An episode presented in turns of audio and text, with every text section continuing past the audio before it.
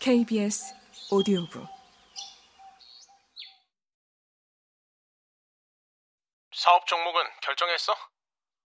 사업이라니 뭔가 부끄럽네. 임대업 하려고. 임대업? 우리 퇴직금이 그렇게까지 나와? 아파트나 오피스텔은 턱도 없을 거고 구석진 곳에 상가 한 칸이라도 구할 수 있는 거야? 부동산 임대업 말고 공간 임대업. 공간 임대업? 필요는 창조의 어머니란 문구는 다름 아닌 사훈이었다. 바이어 사건이 터진 후 대안은 머리를 식히기 위해 동네를 걷기 시작했다. 느린 걸음으로 주변을 구경하다 보면 사무실 입성과 동시에 느껴지는 퇴사의 압박이 조금은 사라지는 느낌이었다. 평소엔 그냥 지나쳤던 거리들이 서서히 다르게 보였다. 상권이라는 것이 처음 눈에 들어온 시점이었다. 사실 이 동네엔 있을 법한데 없는 것들이 너무 많았다. 스타벅스와 올리브영, 다이소, 주거래은행, 스터디 카페가 바로 그것이었는데 미친놈도 아니고 없으면 만들까 하는 생각이 불현듯 대안의 머릿속을 스치고 지나갔다. 매장에 들어서면 적은 인원일지언정 직원들이 줄지어 서서 자신에게 인사하는 건방진 상상도 조금씩 자라났다. 불가능할 것 같던 꿈은 머릿속에 점점 더 깊이 뿌리를 내리고 구체화되어 갔다.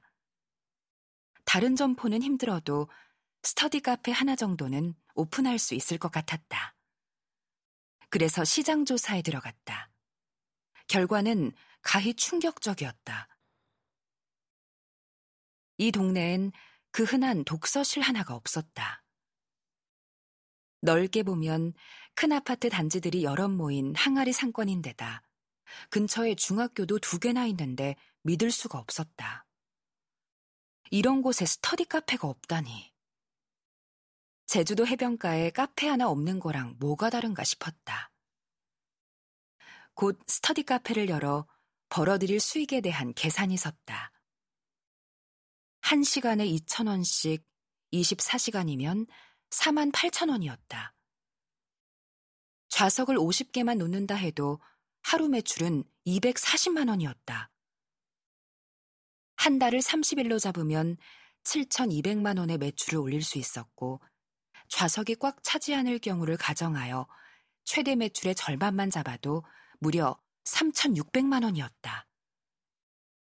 시간까지 반토막을 내도 1,800만 원. 월세, 알바 월급까지 계산해도 회사에서 받는 월급보다 남는 게 많았다.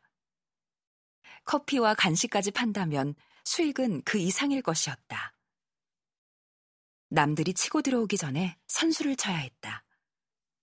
월급쟁이가 꿀 수 있는 꿈 이상의 미래를 꿈꾸고 싶었다. 스터디 카페 준비하고 있거든. 잘 되면 2호점 점장시켜줄게. 2호점이라니. 세상에, 2호점이라니. 사업이 잘 풀리면 프랜차이즈를 차려 회장님이 될 수도 있었다. 평생의 목표가 집 한 채 소유하는 것이 아닌 인생을 소유하는 것으로 바뀔 수도 있었다.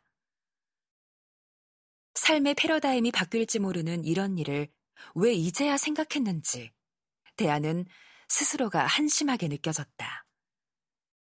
이런 생각을 눈치챈 듯 서과장이 연신 부럽다는 말을 보탰다. 얼마 전 딸이 태어난 서과장은 똥밭에 굴러도 회사는 절대 그만둘 수 없을 터였다. 역시 동기사랑 나라사랑이네. 너를 동기로 둔 나 자신을 칭찬한다. 총알 좀 준비해 놓으라고. 진짜 2호점까지 잘 되면 3호점은 꼭 김 팀장님 챙겨 드려라. 김 팀장님이 너 실업 급여 받게 하려고 진짜 애 많이 쓰셨대. 전무님 비서가 여기저기 떠들고 다니던데 엄청 아쉬운 소리 하셨다나 봐. 딱히 능력 있는 상사는 아니었지만 사람 하나는 좋았던 김 팀장이었다. 지점당 나에게 떨어지는 배당이 매달 500 이상 나오면 정말 그래야겠다고.